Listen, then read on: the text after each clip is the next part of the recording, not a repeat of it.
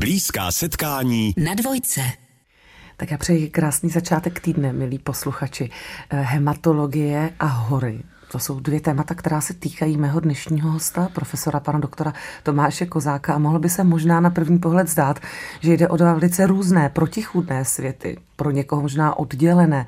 Medicína, krev, zdi nemocnice, potom vysoké hory, vzduch, kyslík, jeho nedostatek, skály.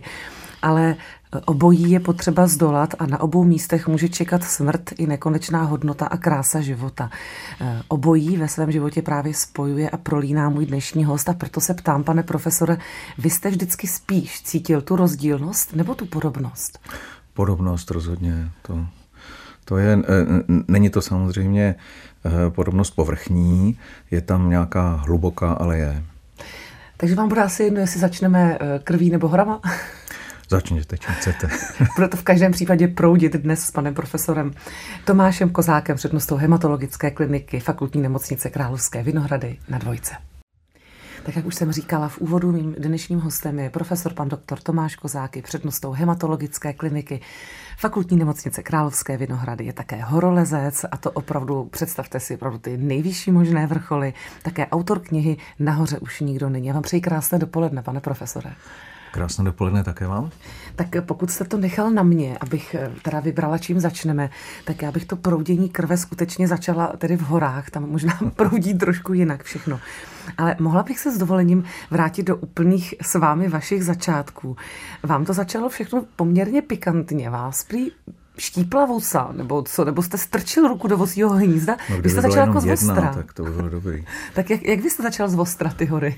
Ale ne, tak já jsem vlastně začal už v prvním ročníku, někdo začal i dřív, ale v prvním ročníku na lékařské fakultě, kdy jsem měl to štěstí, že jsem začal bydlet na koleji s kamarádem, který už se věnoval nějakou dobu horolezectví a vytáhnul mě jednou místo učení anatomie, tak jsme šli líst do Šárky tady v Praze a teď já jsem byl poměrně neobratný, takový na rozdíl od něho, takový spíš soudeček, a při tom jednom výstupu jsem si nevšiml, že v té spáře, kam jsem měl strčit ruku, tak je vosí hnízdo, tak to pak dopadlo příslušně.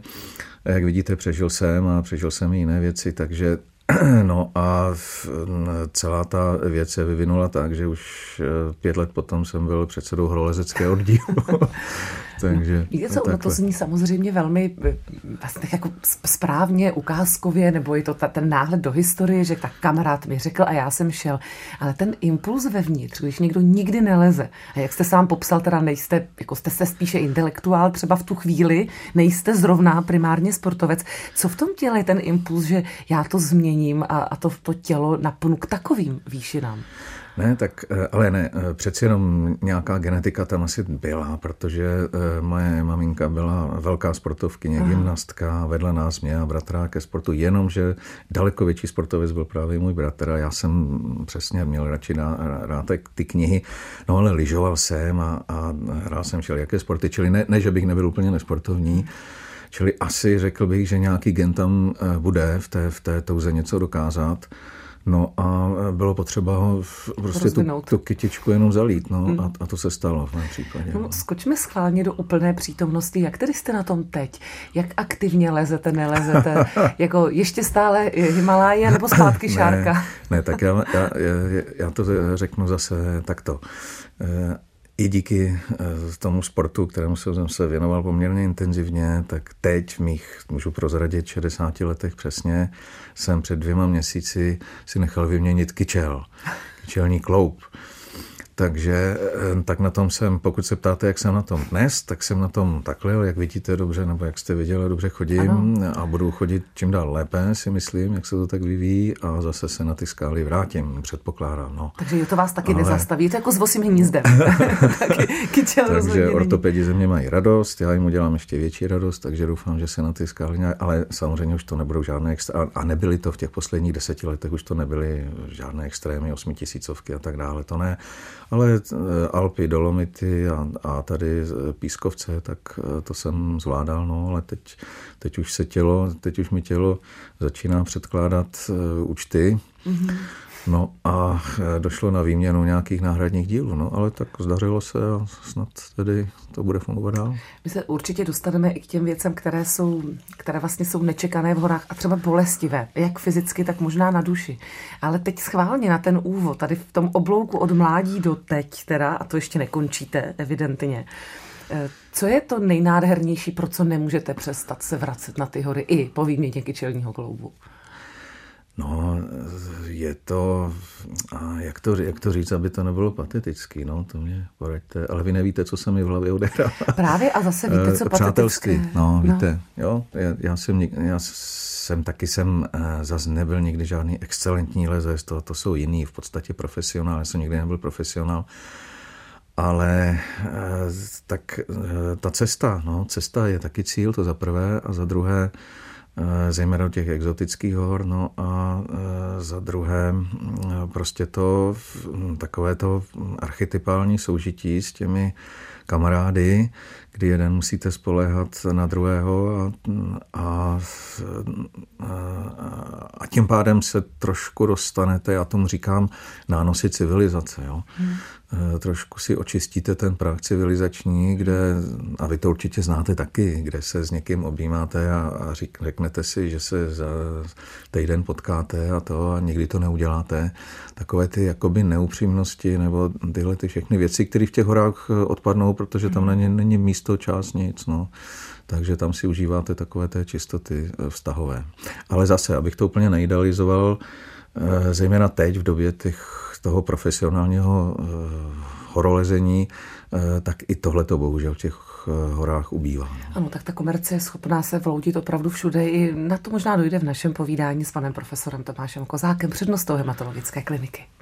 Tak na té naší cestě po horách zatím s panem profesorem Tomášem Kozákem, hematologem, mě to ještě nedá, pane profesora, abych ještě se nevrátila do těch začátků k jedné vaší pro mě přitažlivé historce, protože se ještě jednalo o totalitu. To už potom byla cesta na Kavkaz, to znamená, už nejsme v divoké šárce, už teda jste lezl výš a dál. Vy jste se tam dostali nějak trošku pod vodem, že jo? No. Jste jako kluci zlobiví. No. To asi jinak nešlo za to táče. No, nešlo to jinak. Pokud jsme neměli být přiděleni k nějakému průvodci sovětskému, který nás... A podotýkám teda, že v bývalém Sovětském svazu, dneska je to teda Rusko a Středoasijské republiky, byly nádherné hory, nádherné, jo, divoké. No tak, abychom se tam dostali a neměli někde za sebou a před sebou nějakého sovětského průvodce, který by nás pořád hlídal a ukazoval nám ty správné sochy Leninovi a tak jsme se tam museli dostat jinak. No, tak jsme si vymysleli, ono se tam dneska si třeba lidé myslí, že v rámci toho východního bloku se cestovalo volně, ale necestovalo, speciálně ne do toho bývalého Sovětského svazu, takže my jsme tam, nebo obecně se tam mohlo cestovat jenom na takzvané pozvání a my jsme si ho vyrobili. No, tak my jsme uměli trošku rusku.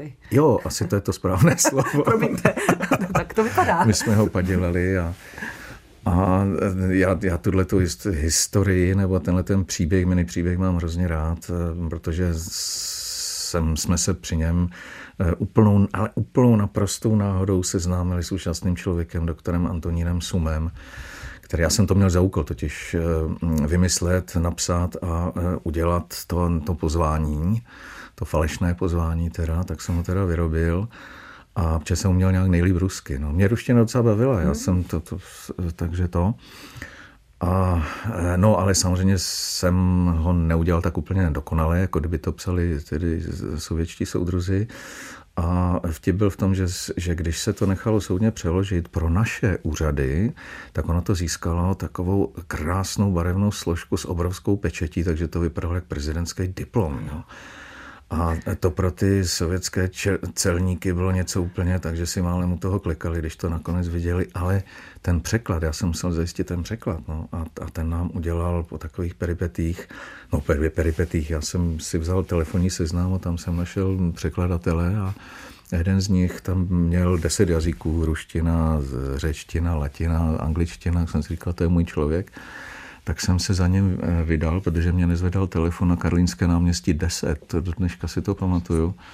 No a ten člověk se víceméně jako zaradoval, takový starší pán to byl v teplákové soupravě, zaradoval se a říkal mi, no vy chcete jako, no jak se to řekne slušně, slovensky třeba prekabátit, jo, je ano, takový, jo, ano. Tady vrozal se, abych obelstít. Ale no. Všichni chápeme, jaké slovo jste chtěl české říct, ano. A já jsem tak trošku přisvědčil, no on udělal krásný překlad, dal to do té složky a tak a my jsme úspěšně prostě takhle cestovali a za pár let, někdy v roce 91, v jednom 90 televizním pořadu, tam ten redaktor říkal, no a teď vám tady představím vzácného člověka, bývalého tajemníka pana ministra Jana Masaryka a posledního předsedu československého junáka, pana doktora Antonína Suma. To byl ten můj člověk, takže... Ten vám pomáhal dostat se vlastně tajně na tajňačku. Pozor, ale on strávil 10 let v Jáchymově, víte? No, on byl by odsouzený v procesu s Mladou Rakovou. Teď vlastně. Úplně přesně nevím, jestli to byl ten samý, anebo ty paralelní procesy, ano, jak probíhaly tenkrát. Ano, no, to myslím, v těch procesech 50. letech. No, přesně, takže ten si protrpěl svoje.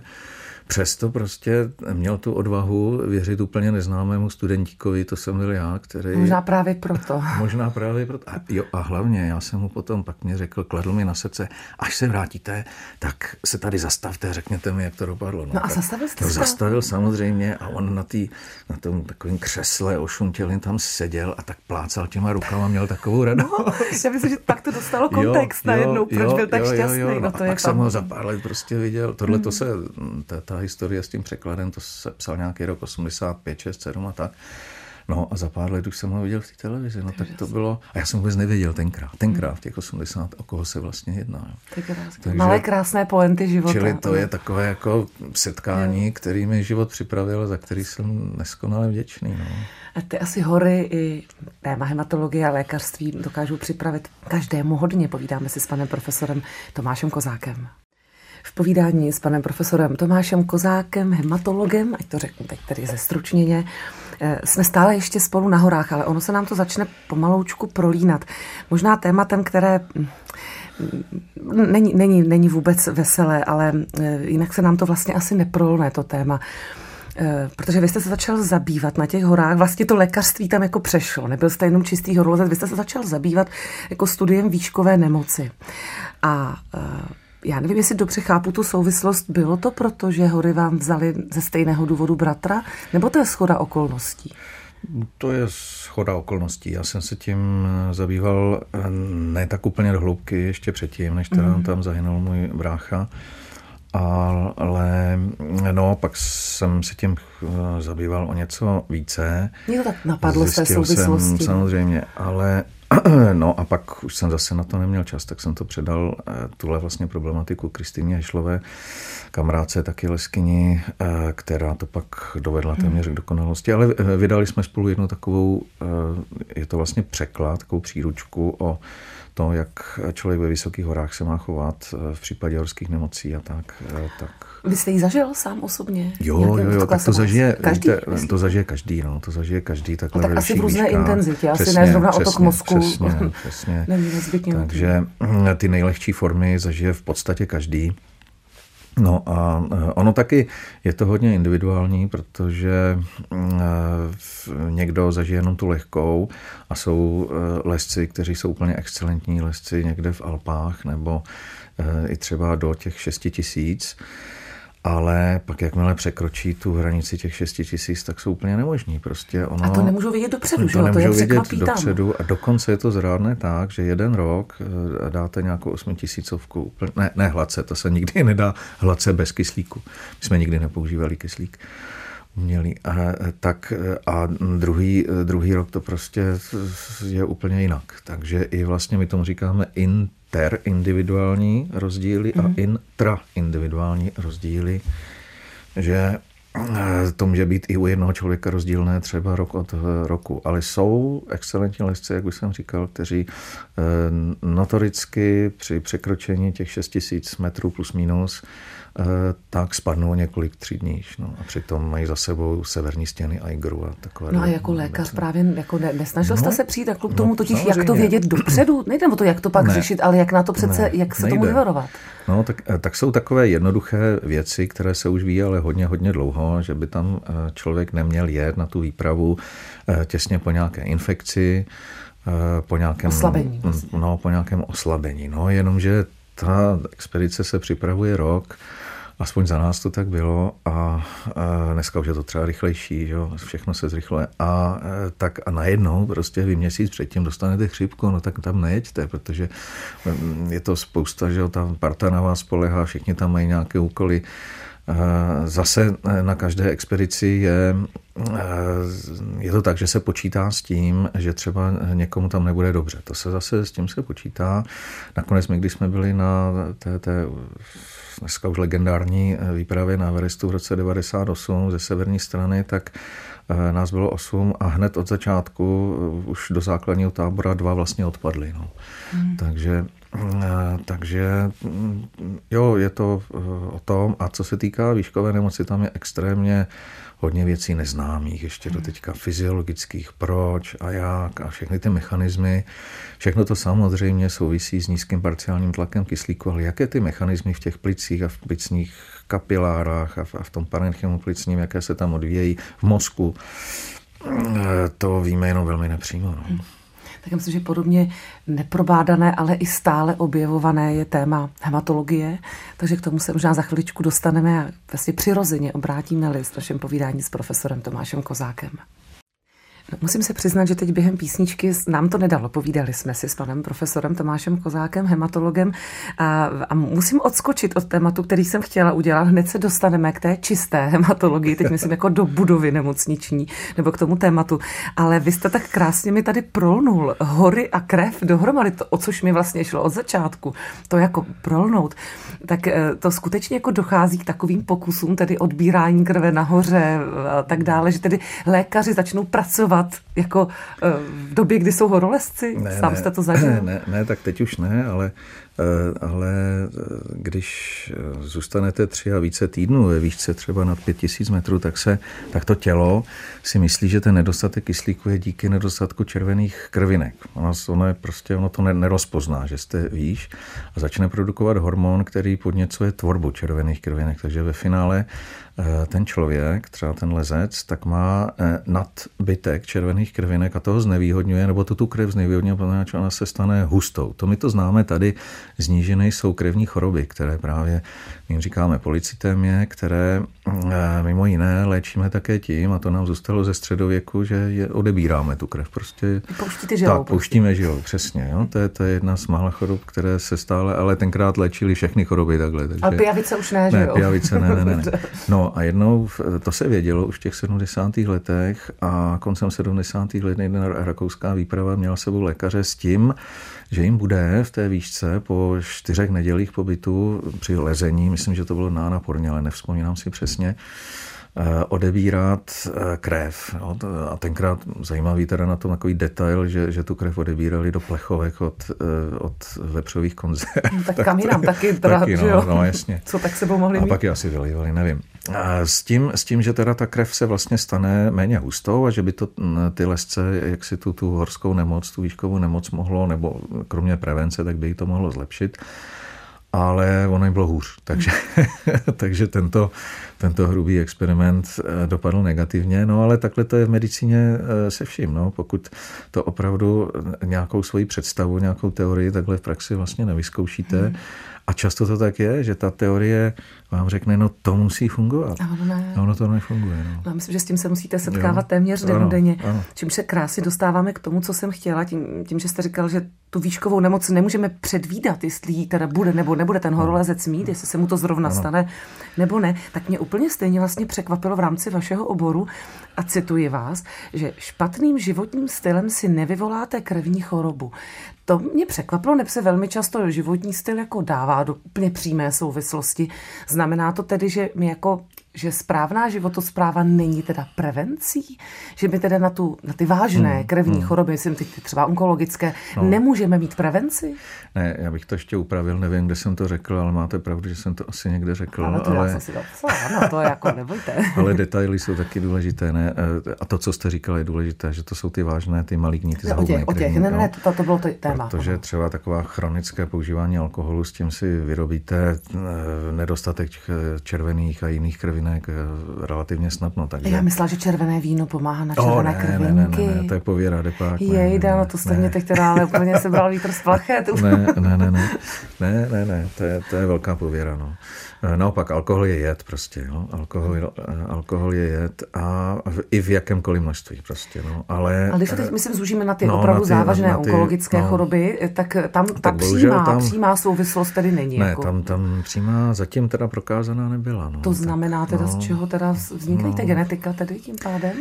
No víte, tak u některých, a to je velmi vzácně, u některých ten pacient vlastně se narodí s určitou genetickou nevýhodou, a jsou i takové, nakonec i Downův syndrom je taková asi nejčastější, řekl bych, choroba z tohoto ranku, ale ty ostatní jsou velmi vzácné.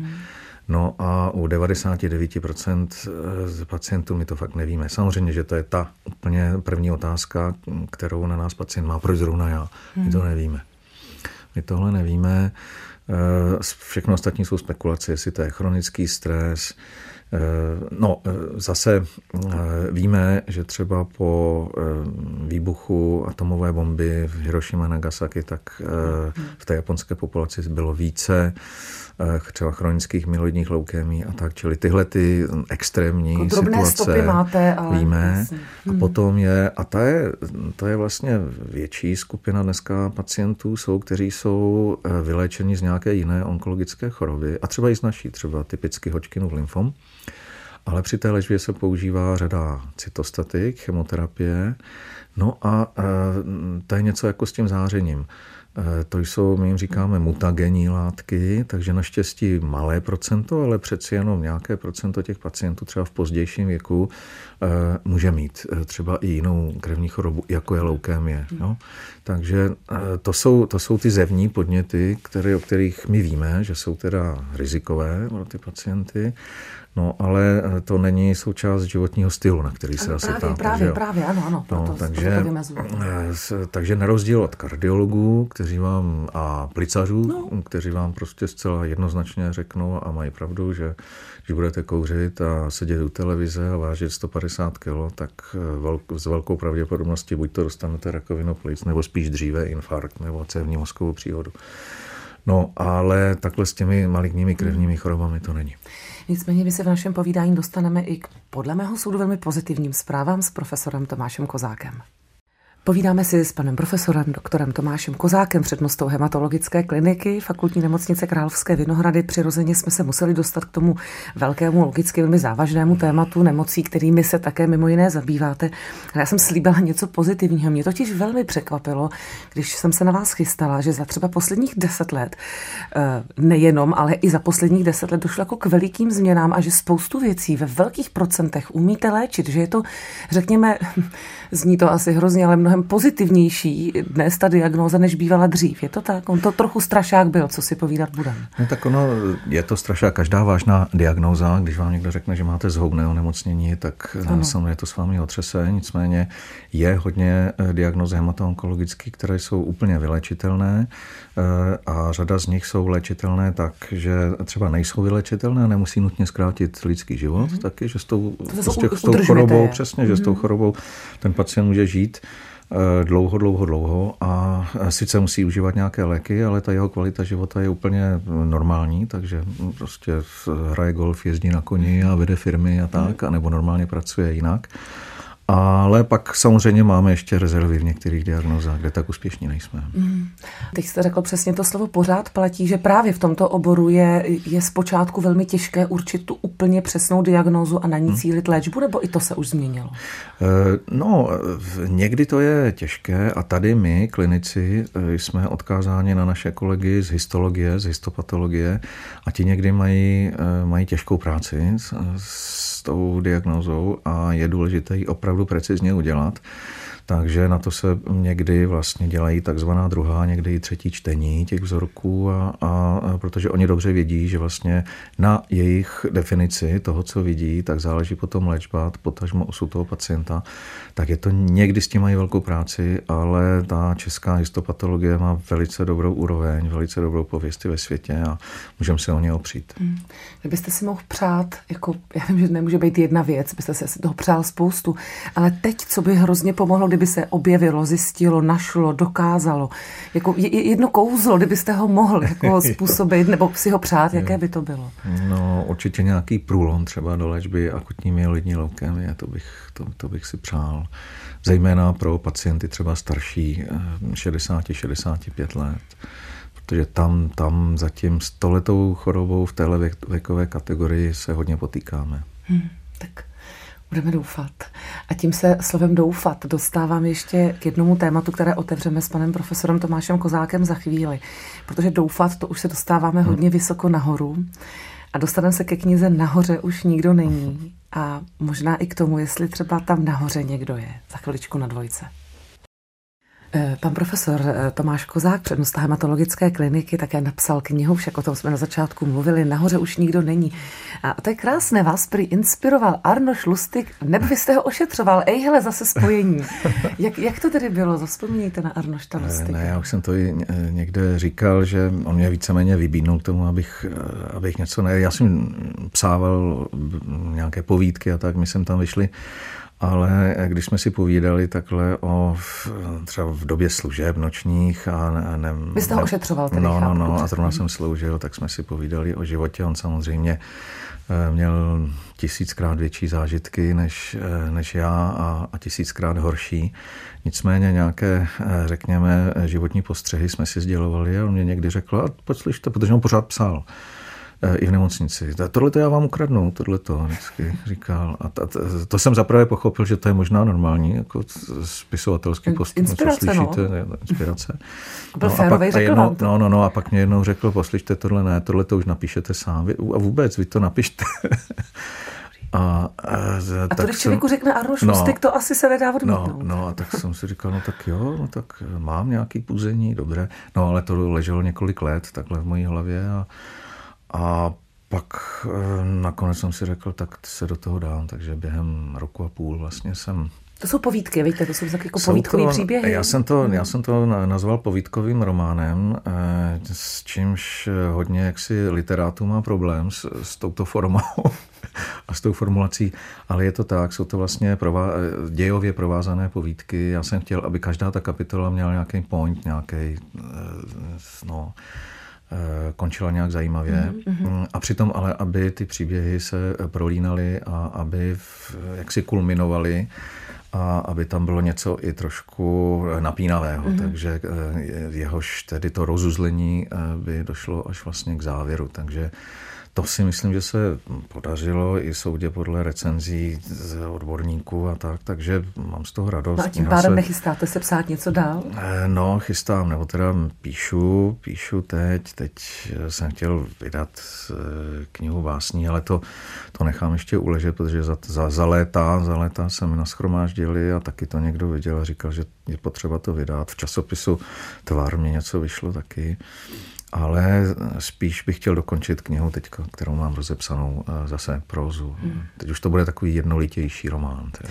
Ať zůstaneme ještě u toho vašeho názvu. Nahoře už nikdo není, což je obrazný název. Asi když tam vylezete s kamarády na ty hory, tak tam určitě někdo je, možná ti nejbližší, ale když se podíváme ještě výš při vaší profesi, při tom, co jsme naznačili, čím jste prošel a spoustu věcí, jistě člověk ani nemůže vyslovit, má možná v těch verších, tak je tam nahoře někdo nebo není? Je, teda samozřejmě, já si myslím, že ano, nebo Nemyslím, já jsem o tom přesvědčený. No. Tak já o tom nemám žádnou pochybnost, ale ještě k tomu názvu té knihy, on je takový enigmatický a vlastně po přečtení zjistíte, že v několika místech vlastně na tohleto narážím dost významně. A nejenom, jestli je někdo, nějaká síla nad námi, ale jde taky o ty osudy lidí, kteří někdy nad námi jsou a jsou neovlivnitelné, takže jo, to, co je pořád nad námi, tak o tom ta kniha taky je. No. To je krásný, tak já moc děkuju, že vy jste tu byl s námi, pro naše posluchače i pro mě. Děkuju za krásné povídání, ať se vám daří i v budoucnu na těch horách, až polezete a samozřejmě ve vaší profesi, ať se splní vaše přání. Děkuju za pozvání. Naším milým hostem byl profesor dr. Tomáš Kozák, přednosta hematologické kliniky Fakultní nemocnice Královské Vinohrady. Zítra v Blízkých setkáních se můžete těšit na mou kolegyni Terezu Bebarovou a jejím hostem bude tanečník Jan Onder.